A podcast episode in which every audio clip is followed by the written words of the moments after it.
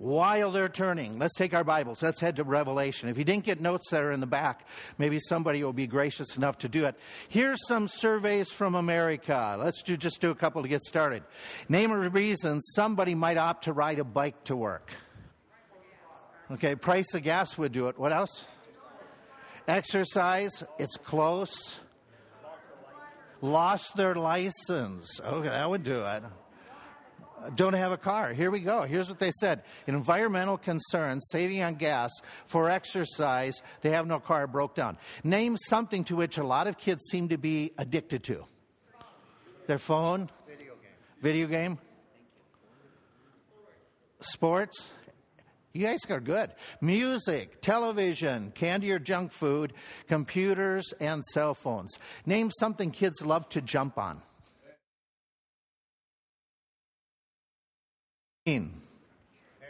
Parents. Okay. Yeah. What'd you say?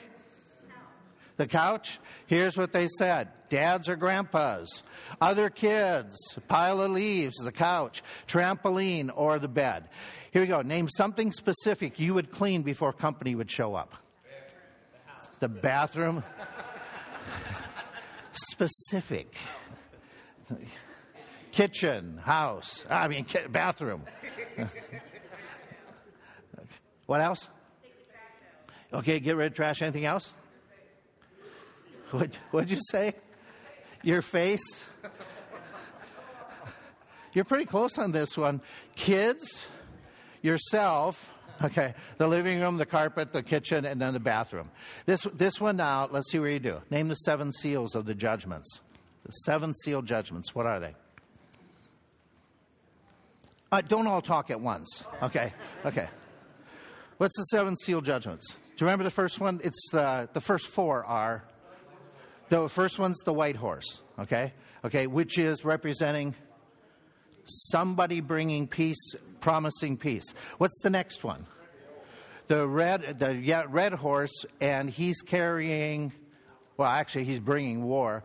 So he brings war all over the place. What's the third one? Okay, this is the third one is the famines, the horse that's carrying the balances. And then the next one is the pale horse, good. And that's representing where one quarter of the mankind will die, okay, in these judgments. And uh, then after that, it's, it's a picture not of what on earth, it's a picture of heaven.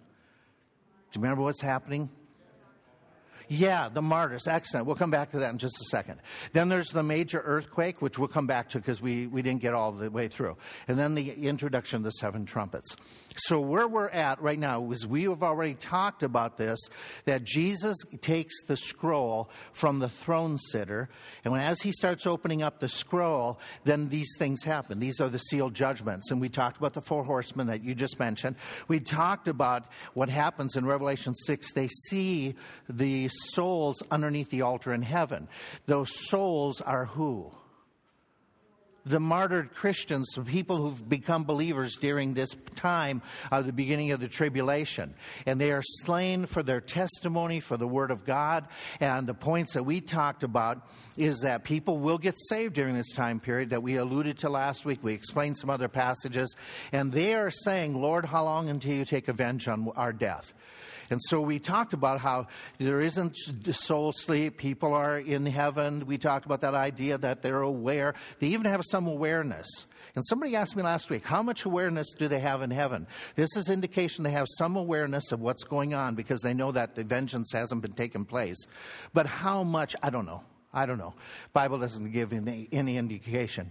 So he says, rest because there's going to be more of your fellow servants and brethren killed. So God's timing in his program and what's happening in these seven years isn't fulfilled. And he's indicated that there's going to be more death. We're going to come back to them in just a few moments. Revelation 6 then goes on and says, right after that, all of a sudden the natural disasters start. This is the one seal that is filled with natural disasters. They're going to intensify underneath the trumpets, but this is the one seal that that is the natural disasters. Earth is pelted by the meteors, the asteroids. We said that with the shifting of the islands and things, probably volcanoes, which would explain how obviously he says the skies roll back like a cloud and discoloration. It could be, you know, and, and again, we don't know. It could be ash. It could be different things that would change the, uh, the uh, world at large as we know it. But they recognize, if you remember, they say at the end of chapter 6, they run to the mountains and they say, Fall on us and hide us, verse 16, from the face of him that sits on the throne and from the wrath of the Lamb. Interesting that they recognize this is a judgment from God. These very people, instead of running to the Lord, they're running away from the Lord. What is interesting in, in my mind is how do they know that? How did they learn that? How did they understand that? Is it an innate knowledge that's still within the hearts of people? Is it possibly the witness of the 144,000 that have already been proclaiming the truth and they're, they're saying, we reject it, but we recognize there's a reality to it? We, we don't know exactly, but they run from God. There is a couple statements I want to just catch and get your opinions on. That as he's concluding this, where he says that in verse 16, he says, Fall on us and hide us from the face of him that sits upon the throne and from the wrath of the Lamb. I want to just focus on that last phrase. I want to get your thoughts on this. When he says, Hide us from the wrath of the Lamb, anything peculiar about that phrase? What's that? Yeah. Yeah, okay. Who's who's the lamb? Okay, we would we would understand this. The lamb is Jesus Christ, right? Okay, we would uh, we would say, and we would we would have to say, okay, who, are the people that are saying this? Identify. It's the unsaved, the ones who are being judged at this point. And so, as Bobby mentioned, it's clear that they, you know, they're saying, "Who can hide us?" We know that nobody can hide, right? Okay, God, they can't hide from God. But it's, it's really strange that you would put wrath with a lamb. Typically, the lamb, as you said, would be a passive, a peaceful creature. What does that tell you about God? Well, how do people often think about God today? A loving God, which He is. Okay, but He's peaceful, He's loving, harmonious. What is this telling you? He's both He's both loving, but He also yeah, he's dealing, he's going to deal severely with them. And so this sacrificed lamb is a judge. He's a judge. And so people don't understand who Jesus really is. Those people don't understand who he is. He's not this passive character, he's this character who hates sin. He's our Savior. Now, from our perspective, He's our Savior, yes? He loved us, saved us by grace. How does He feel about us doing wrong? It's okay. It's okay. Just go ahead and do what you want. No, no, no. So I think that's an interesting thought. The other one I wanted to just go back and revisit because I don't think we ex- I explained it clear enough is that next phrase. And it was interesting. I went to multiple different authors this week to just try to to just confirm in my mind exactly what they were saying. And after I went to multiple authors authors of what he was saying, I was more confused. Okay, so in verse 17, for the great day of his wrath is come, who shall be able to stand? Who shall be able to stand? It is interesting how this is interpreted, and if you do some study on your own, you're going to find this that many good people, good scholars, conservative scholars in interpreting the Bible, they have different views. The question that has to come is who exactly is saying this? Who is the person speaking this? Is it those people speaking it? Is it the author of the book interjecting a comment and saying, you know, just an observation? Who shall be able to stand? And so, guess what the scholars concluded? They don't know. yeah, they have different points of views on who is the one saying. So if there, it is the people of the earth speaking and say, Who can stand? Maybe they're saying it with the idea, which you, some of you suggested last week, with the idea is, you know, hide us from him because we, you know, he's, he sees us. He's so powerful. We're not going to be able to resist him. That's a possibility. That some of them saying that means that. If that's the meaning, then what's the answer? Who can stand? Who can resist the Lord? Okay, that's the answer. And that's what you said last week. And this would agree with other scripture. Because remember what Hebrews says? It is a terrible thing to fall. Yeah, yeah, into the hands of the, of the living God. It's a fearful thing, fearful thing. Now, here's the other possibilities of what this says. It all ends up at the very same place, but I just want you to be aware of there's different points of views as you would study this. Some say, who can, it could be, some have interpreted this way, it could be the people who are running and they're saying, who can stand? There, you know, nobody will be accepted by him. In other words, they could be blaspheming God. They could be accusing God. Who could stand before him? He's, how, do you, how would they view God then?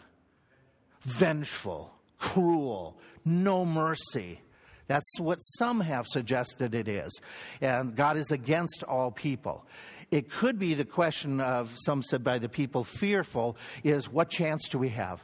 Who can stand before? Who would be accepted? It's not a resistance, but it's saying who can stand and he, they're allowed into his presence. Not, not the sense that the first uh, point was that they are resisting, but he is saying, um, with that idea, he is there. The, you know, none of us have a chance. None of us have a chance whatsoever.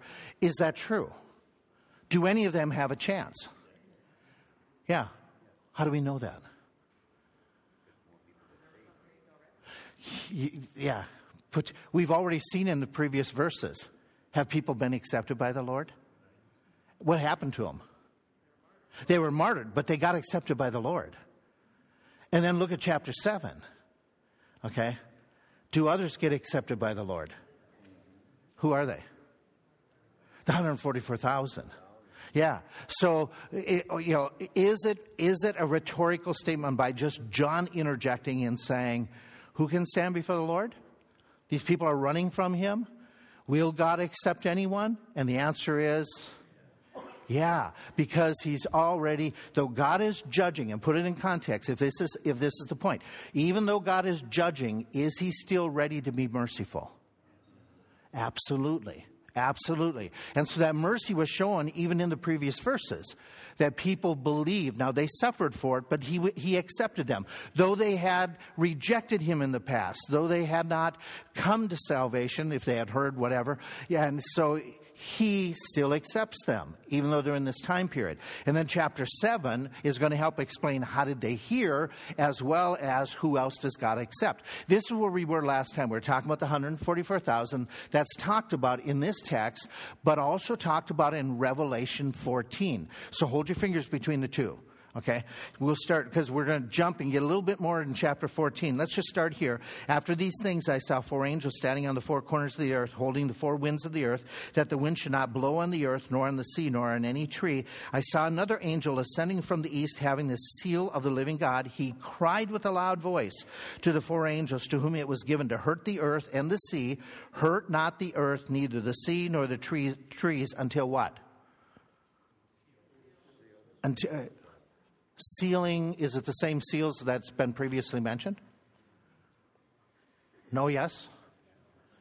No, it's not the same seals. This sealing is doing what? Sealing the servants. Sealing the servants. Not a judgment seal, but rather a a protection seal. Good.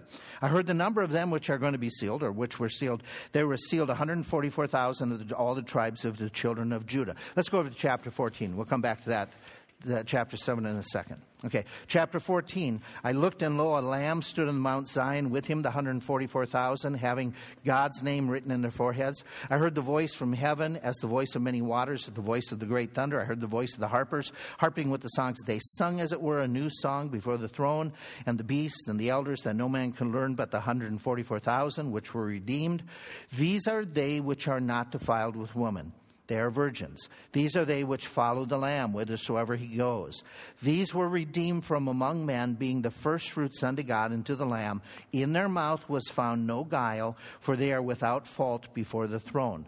So we look and say, and this is where, where we left off last time, just in these few feeble thoughts, that the angels are going who are going to be doing judgment, Okay? The already natural judgment is starting with seal number six.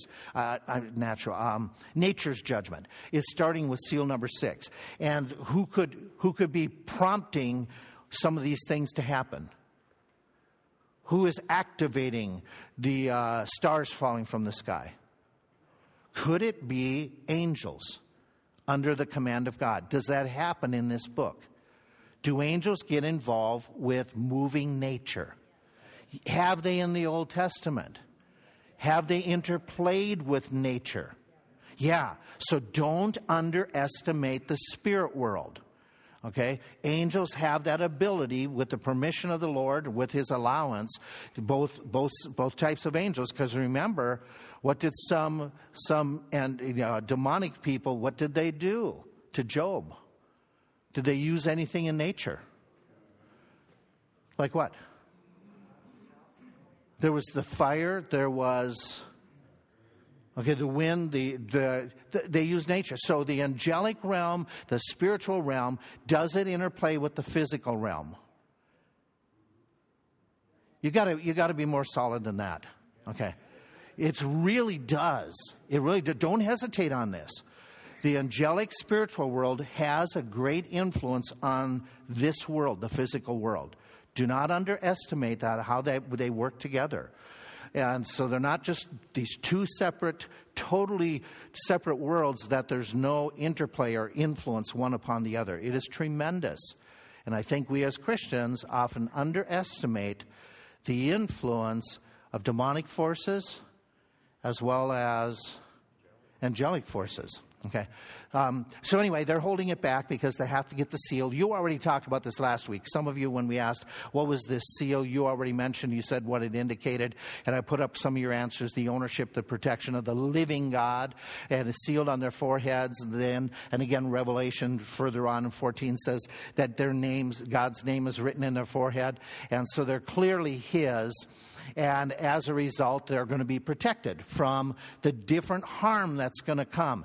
And you're going to see, we saw already in seal number six, and you're going to see in the next seven different judgments that play out, they're all nature that are going to be coming against people. But these guys are going to be protected from these nature judgments that are going to uh, come upon mankind, just as the Jews were protected. The land of Goshen was protected from some of the plagues. And so it's going to take place at that point. They have an assigned job. What's the assigned job of the 144,000? Okay, preach the gospel. Okay, they're going to take out the gospel, and uh, they're going to be those 12,000 males. I stopped last week right here, and I forgot to point out something that one of you pointed out afterwards. And we said, okay, throughout multiple passages, there's different listings of the 12, 13 tribes. In this, if you look through on all of them, somebody pointed out that Ephraim's never listed in those listings. Okay? And who was Ephraim? Whose son was he? Joseph. He was Joseph. And one of the sons. Who was the other one? Manasseh. Joseph and Manasseh. Uh, yeah, Ephraim and Manasseh, sons of Joseph. So even though Ephraim's not specifically listed in all of these different texts, was, were they forgotten? Probably not. They were, you know, Joseph and then Manasseh. And so our, uh, somebody pointed out, they said, well, you said that reason that Dan isn't mentioned in Revelation chapter 7 the tribe of Dan, is people who don't believe the Bible, who criticize the Bible, they're going to say it's all. How are they going to, what, what are they going to do with this text? contradictions, errors, okay? And you and I say, well, yeah, I don't know why it's not there. It could be all of these different reasons, as one of you pointed out, that are suggested by modern commentaries, different authors that talk about it. My point is, we don't know. Does God reveal everything? No. Does he need to? No. And what are we supposed to do with what he doesn't reveal? Just trust him. He, he, we don't need to know it. And so let's not get caught up in the things the Bible doesn't say. Let's focus in on what the Bible does say. Focusing on what the Bible does say is going to keep us busy. Okay, so especially in the book of Revelation, let's be careful. The variations in the tribes, you know, we, we really don't know. But we do know this God knows who they are, God's going to use the nation of Israel once again. He's not done with them. They aren't the primary um, people group that he's working with right now. The primary people group he's working right now in history who has the Great Commission is who? The church. Thank you. It's the church. But when we're removed, he goes back to working with that people group, the Jews. And so God is going to deal with them during the tribulation, deal through them, excuse me, uh, during the tribulation. They are called now, the, the, what happens here is um, these men who are picked to be the 140, they are called redeemed, followers of the Lamb. They are described as being virgins, not defiled with women. That doesn't mean sex is bad. It just means that their focus is not on marriage and family. Does that make sense? Okay. Have some churches corrupted this? Yeah. Have they run and said that really spiritual people are the people who are celibate. Okay. Um, and the Bible doesn't teach that. But the Bible is indicating, and this would fit 1 Corinthians, where he talks about marriage, and he says marriage is a good thing, but some of you are gifted not to be married. And those who are single at that time, Paul says in the persecution, yeah, I wish that more of you were like me, because then you can focus on what? Christ, serving Christ completely. Otherwise, sometimes where does our good focus have to be? On family. Okay. And it's not a bad thing, but this is these guys are just going to be fully dedicated that way, full time plus some. They're honest, no deceit in their mouth. They have no fault. And so when we look at that, what does that say to us? They're speaking the truth. They're not only speaking it, yeah, okay. So they are consistent with what their preaching is. Right? Will that help make an impact? Does it help make an impact to you if somebody who is sharing the gospel, if you go back, if somebody was sharing the gospel with you, did it make an impact how they lived? Yeah, yeah, okay. Oops, that floor has got a bump there. Um, and so there's that integrity on their part. Uh, they go out preaching. He says in chapter 14, he says they are, they are the first fruits. What does first fruits say to you? That there's more to come. Okay? And so they're described in that. They win, if we go to chapter 7 now, and chapter 7 splits. Let's pick up in verse 9. After this, after he's described the 144,000 preachers, he says, After this I beheld, and lo, a great multitude which no man could number. What's that mean? Have they been impacting lots of people? Okay. Where are the people from? Okay, go take the next phrase. They're from all nations, kindreds, people, tongues. Why does he keep on saying those words? Why doesn't he just say they're from all over? What's he trying to get us to understand? It's the whole world. The gospel can reach, yeah, and it can save anyone. Okay, so it's very important that he's emphasizing these things and getting us to understand that this is this is where the gospel and by the way, where's the gospel supposed to go now? Go ye into Okay, so these guys are going to do that, and they it says that the people that they reached stood before the throne and before the Lamb, clothed in white robes and palms in their hands. Have you read anywhere of people standing in heaven with white robes. Have we read that at all? Where? The ones under the throne. Go back to chapter 5, verse 11. The ones who are martyred, what are they wearing? The white robes, okay? And they're, they're, you know, before the Lord. Could it be those martyrs were part of the redeemed first fruits of the 144,000. Is that a possibility? It's more than a possibility, folk. Okay, that could be the combination of the text. Okay, and they are crying. They're clothed in white robes. They have palms in their hands. Watch what they're saying. They cried uh, with a loud voice, saying, "Salvation to our God, which sits upon the throne, and unto the Lamb." And all the angels stood round about the throne and about the elders and the four beasts, and fell before the throne on their faces and worshipped, saying, Blessing and glory and wisdom with thanksgiving and honor and power and might be unto our God forever and ever. What's, what do we call this? What are they doing? Somebody said worship? Another, another word? Praise? Okay, excellent. So there, all of a sudden, these converts, you know, are, are they're in heaven and they're praising God, they're thanking God for what He has done. And it could be part of those who had been martyred, uh, could be part of this very same group. Something that, I, that is interesting okay, uh, while they're giving praise, the song that they sing here, if you compare, where they talk about blessing, glory, and wisdom, and thanksgiving, and honor, and power, it's very similar to the song that was already described when John first got to heaven. If you go back to chapter 5, where they're starting to sing, Worthy is the. Yeah, and they're giving that praise. And so in heaven, now watch what else happens here. Okay, not only the giving praise, but he says, uh, it goes on, he says, One of the elders answered, saying unto me, What are these that are arrayed in white, and whence did they come? And I said, uh, Sir, I, you know, thou knowest not. He said, These are they which came from where? Where did they come from? Out of the great tribulation and have washed their robes and made them what? Okay, so now we're getting it more confirmed in this text, uh, text that they are, they are the people who have been saved during the tribulation period. Some of the martyrs that in, included in here. And therefore, are they, uh, are they before the throne of God, serve him day and night in his temple? They sit on the throne, and they shall dwell among them. They shall hunger no more, neither thirst any more, neither shall the sun light on them, nor any heat. For the Lamb which is in the midst of the throne shall do what?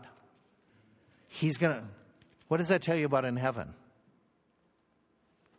What does that tell you about people when we go to heaven? Somebody asked me just this week, will we eat in heaven?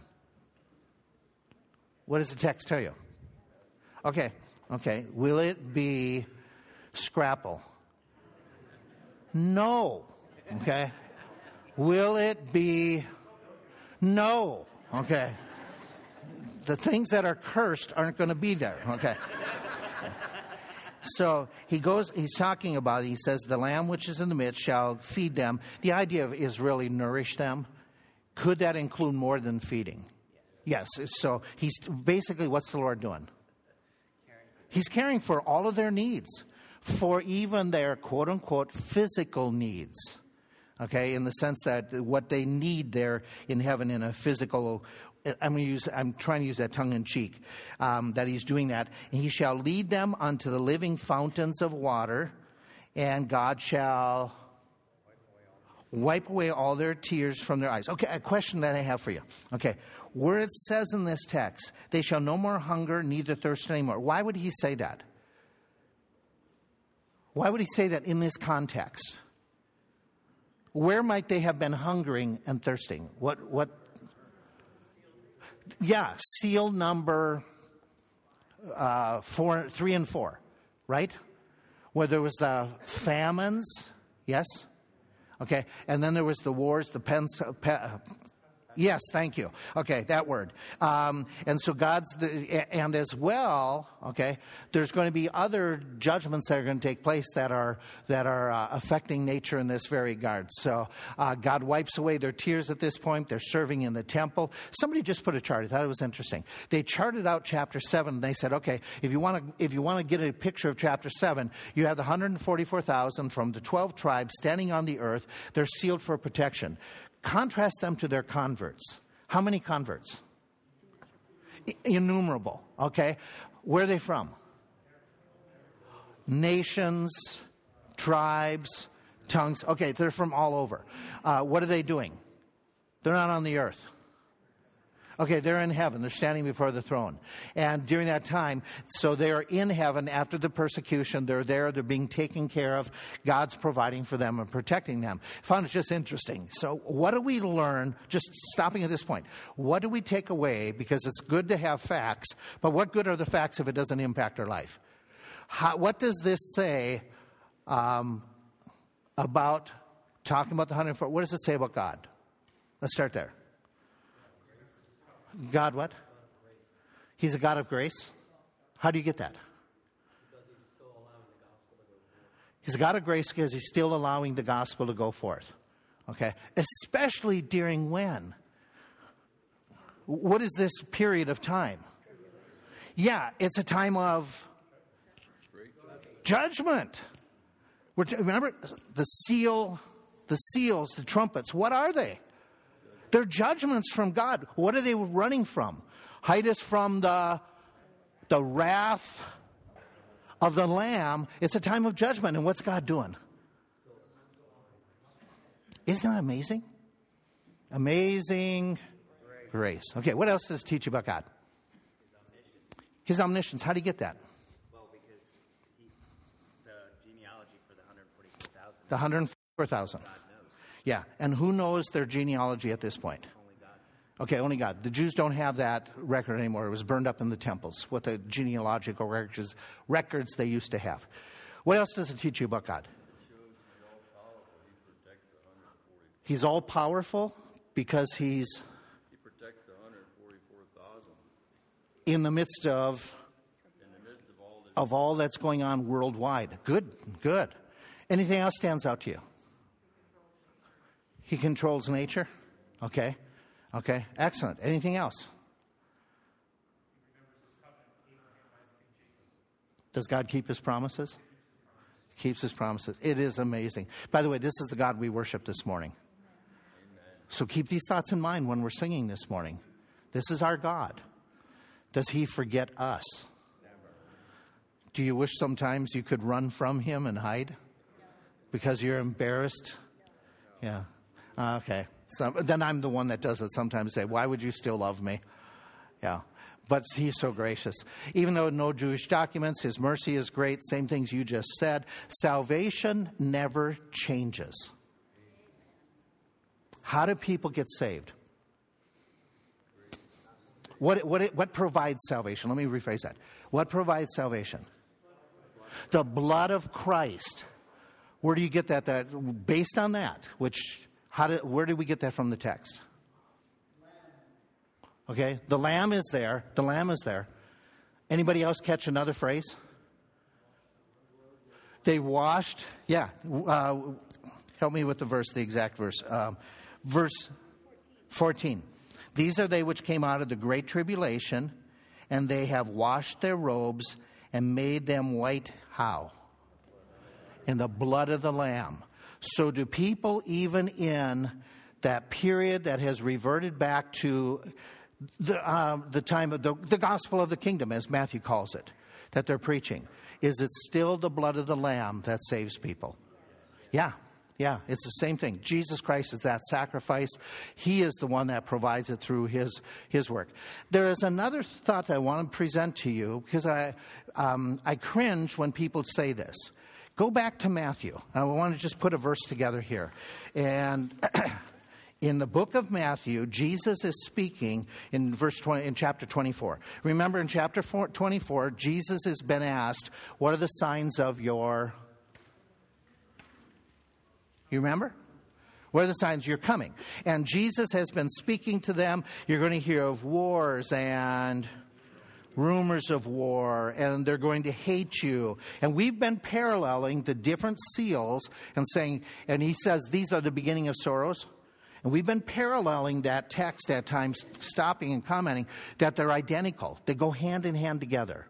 And so he's giving tribulational information in Matthew 24 and just expl- explaining, but he doesn't give all of the detail. The book of Revelation gives a lot more detail.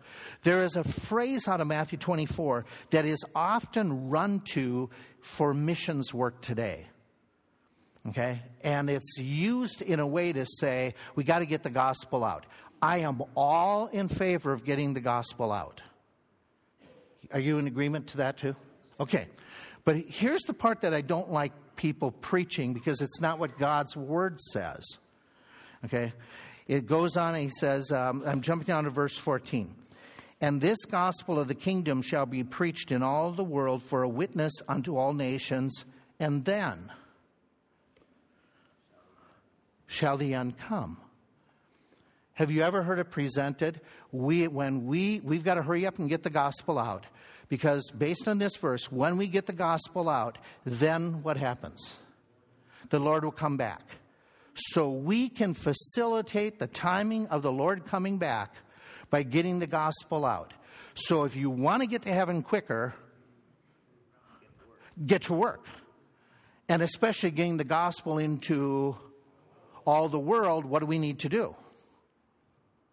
Uh, take it in application to like us here. What do we need to do to get the gospel into all the world?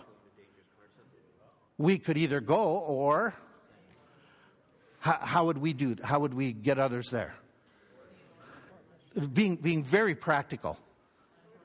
Okay, so could we motivate you by saying, "Hey, the more we give, the quicker we get Jesus back"?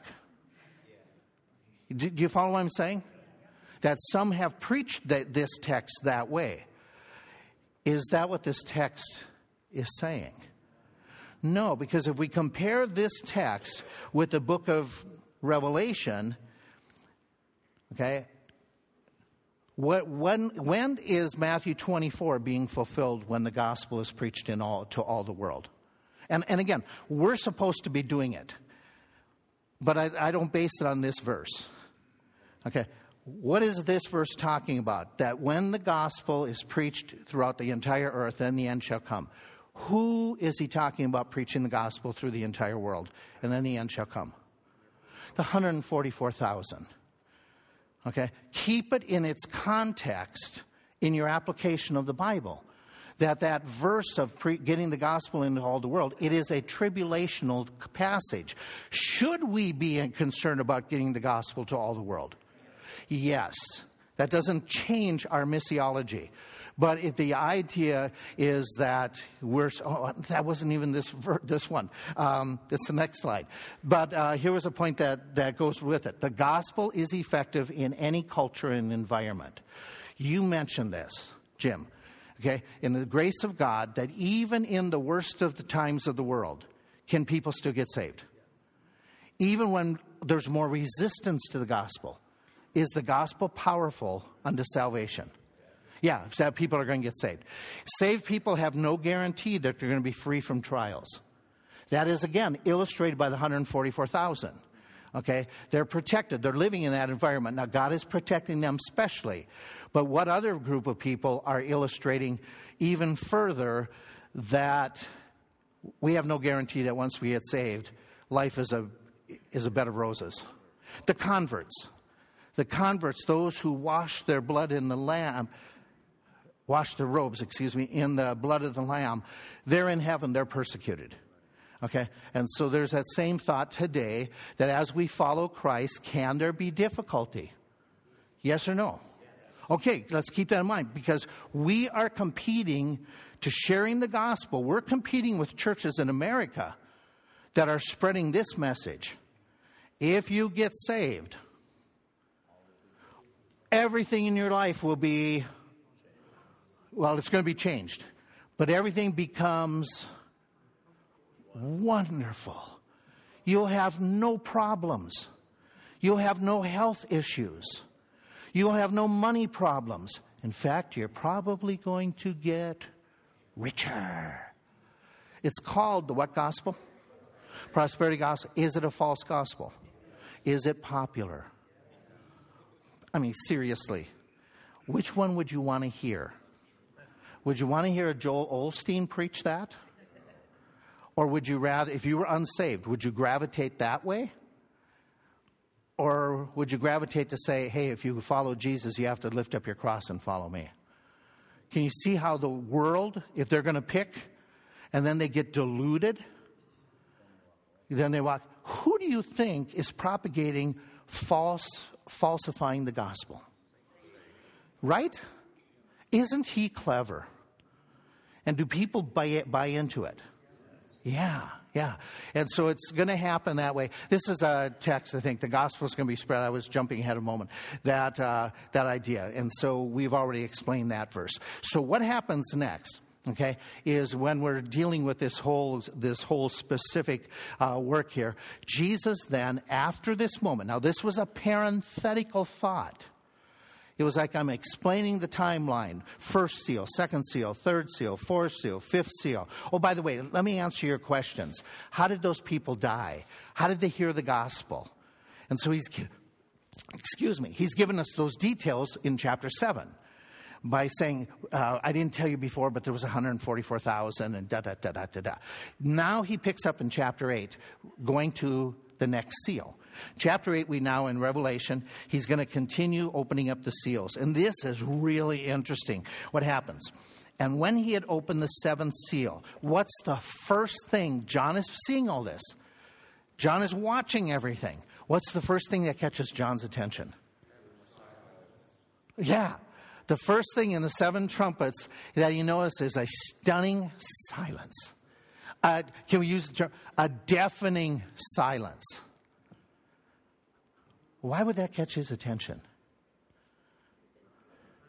Uh, what's been, what's been John's sayings going on in heaven? Singing. By how many people? Innumerable. How are they singing? Yeah, it doesn't it going back there, going back. Yeah, go back to verse 10. It, look at the words that he uses. And they whispered with a meek voice, salvation to our God, which sits up. What does your Bible read? Yeah, it's it, they're jubilant. Heaven is.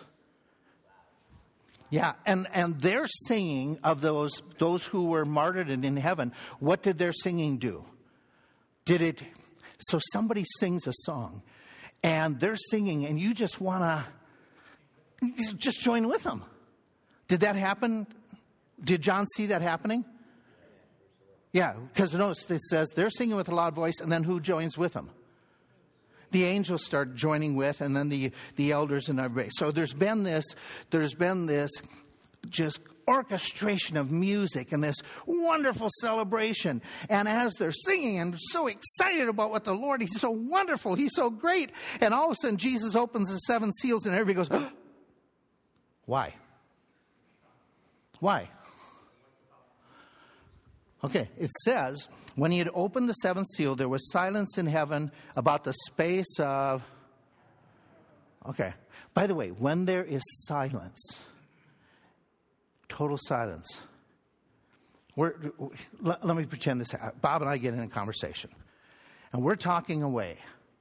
And all of a sudden, we're American, we're Western, we're talking, and all of a sudden, neither one of us says anything. What happens?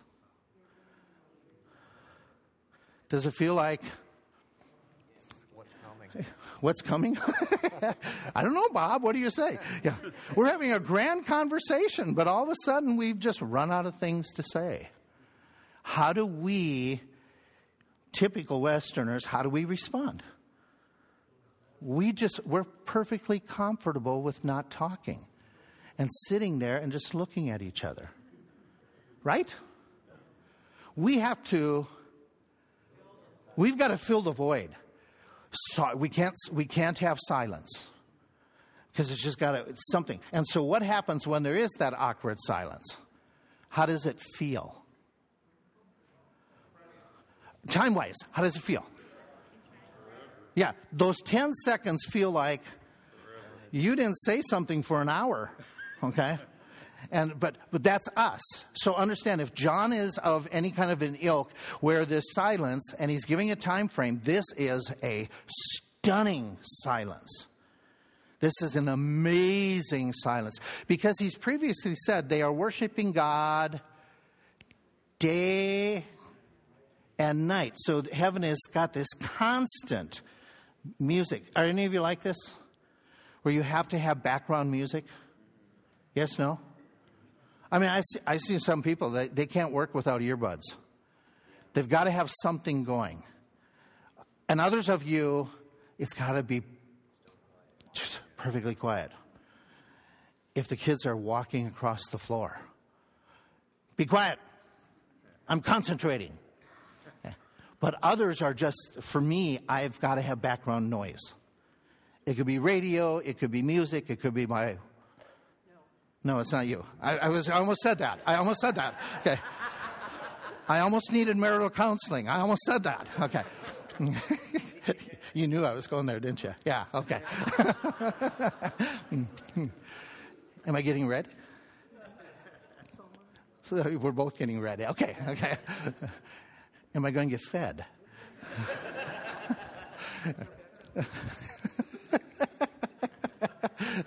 we won't say anymore. That's the microphone has got to stop there. Okay. okay, so why does this catch John's attention? Because that loud praising you mentioned, there's that loudness, it's huge in numbers, their enthusiasm, and all of a sudden it stops suddenly. You know, it's just amazing. And so, what stopped them is what they see is happening. I see the seven angels which stood before God. To them were given the seven trumpets. Another angel came and stood at the altar having a golden censer, and there was given unto him much incense, that he should offer it up with the prayers of all the saints upon the golden altar which was before the throne. The smoke of the incense, which came with the prayers of the saints, ascended up before God out of the angel's hand. The angel took the censer and filled it with fire of the, of, off the altar and cast it upon the earth and there were voices, thunderings. Now, all of a sudden, the silence is being broken. Catching it? Okay. The, the voices, the thunderings, the lightnings, the earthquake, and the seven angels that had the seven trumpets prepared themselves to sound their trumpets.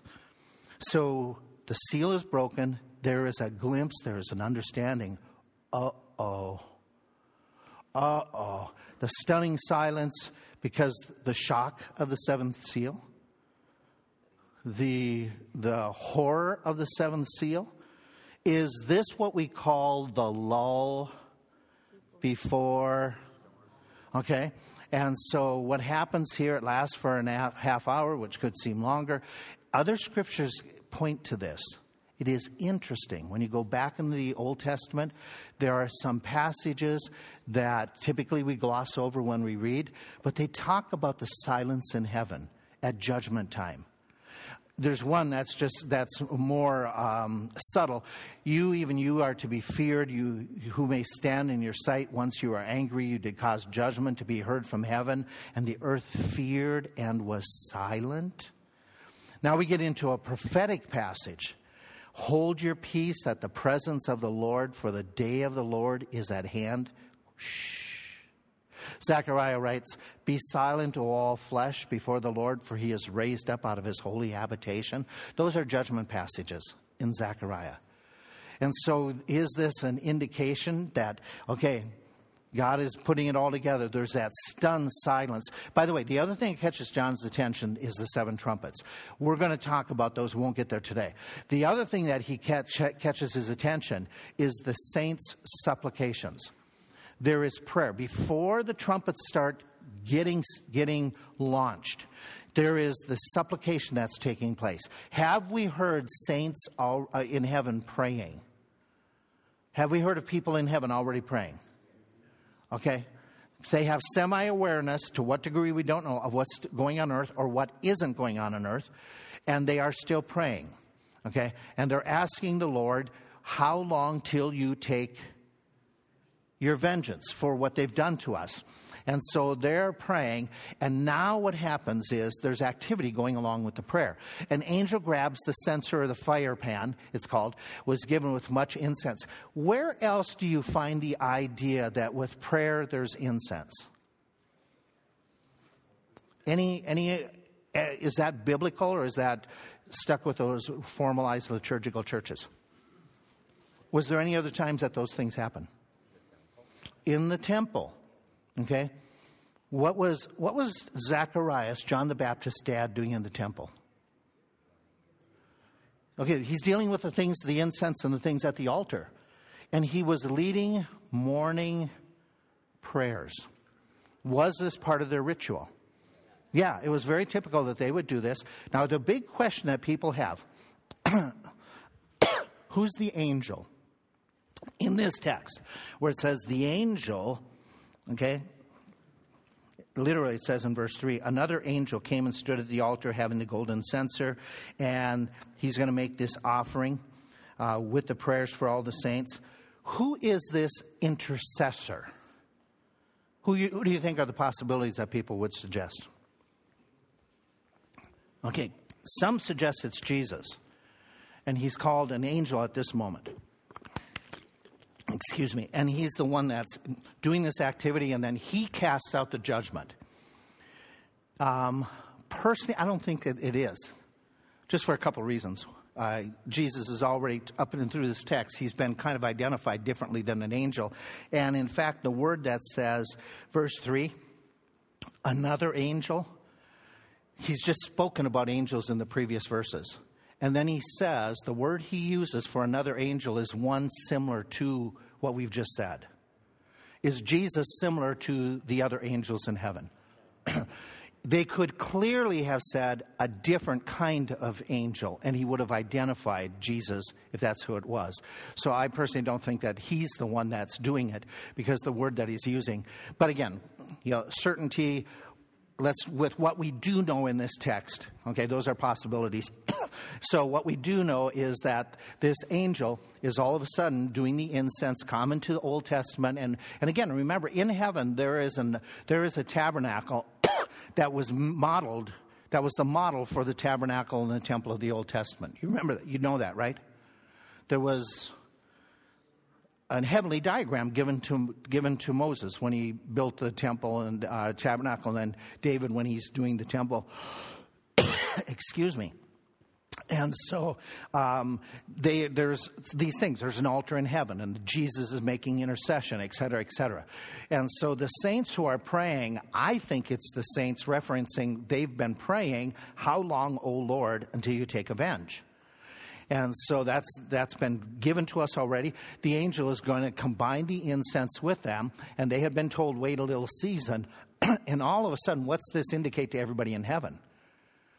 By this angel going over, taking the coals off of the fire and casting them towards earth, what's that indicate to everybody in heaven? Judgment that they've been praying for, it's come. I'm answering your prayers. Here we go. We're going we're gonna do this, your imprecatory prayers of taking revenge, of putting an end to it. All of a sudden, it's happening. And so he casts those, those coals of fire, excuse me. And so it's a sign that heavenly judgment, you know, even though there's been some, now it is here full full blown it is the wrath of the lamb at its full speed and so god's going to be taking this next set of judgments upon those who martyred his children, those who persecuted them. And so, in other words, we asked for you to take vengeance, but it is a fearful thing to fall into the hands of an angry God. And it's wow. Whoa. I think that's what's happening in this text before he opens it up. And then all of a sudden, you have these judgments that take place. And it's it, as soon as it starts, anything starts happening with judgment, all of a sudden you got the movement of the loudness, the lightnings, the earthquake. And it would just be, oh. And the word where it says here that these voices, that the voices, along with the thundering and lightning, several have pointed out that the voices, that word is often used for I give a command. It's like, you know, orders going out which would make sense, would it not, that God is giving orders, now do it. He's held the angels back, they've held things back, and it's like, let it loose. And so the voice uh, that sounds like many waters is, let it go. Let it go. And so that command. And so now in the next judgments, all of them are nature driven judgments, which is amazing. I need to stop. I can't speak. Um, so let's get ready for worship. I think we have enough in our plate this morning to just say, hey, we have a wonderful God. He is loving, He is gracious, but He is still the Creator with whom we have to deal. Okay, so let's get ready to worship Him.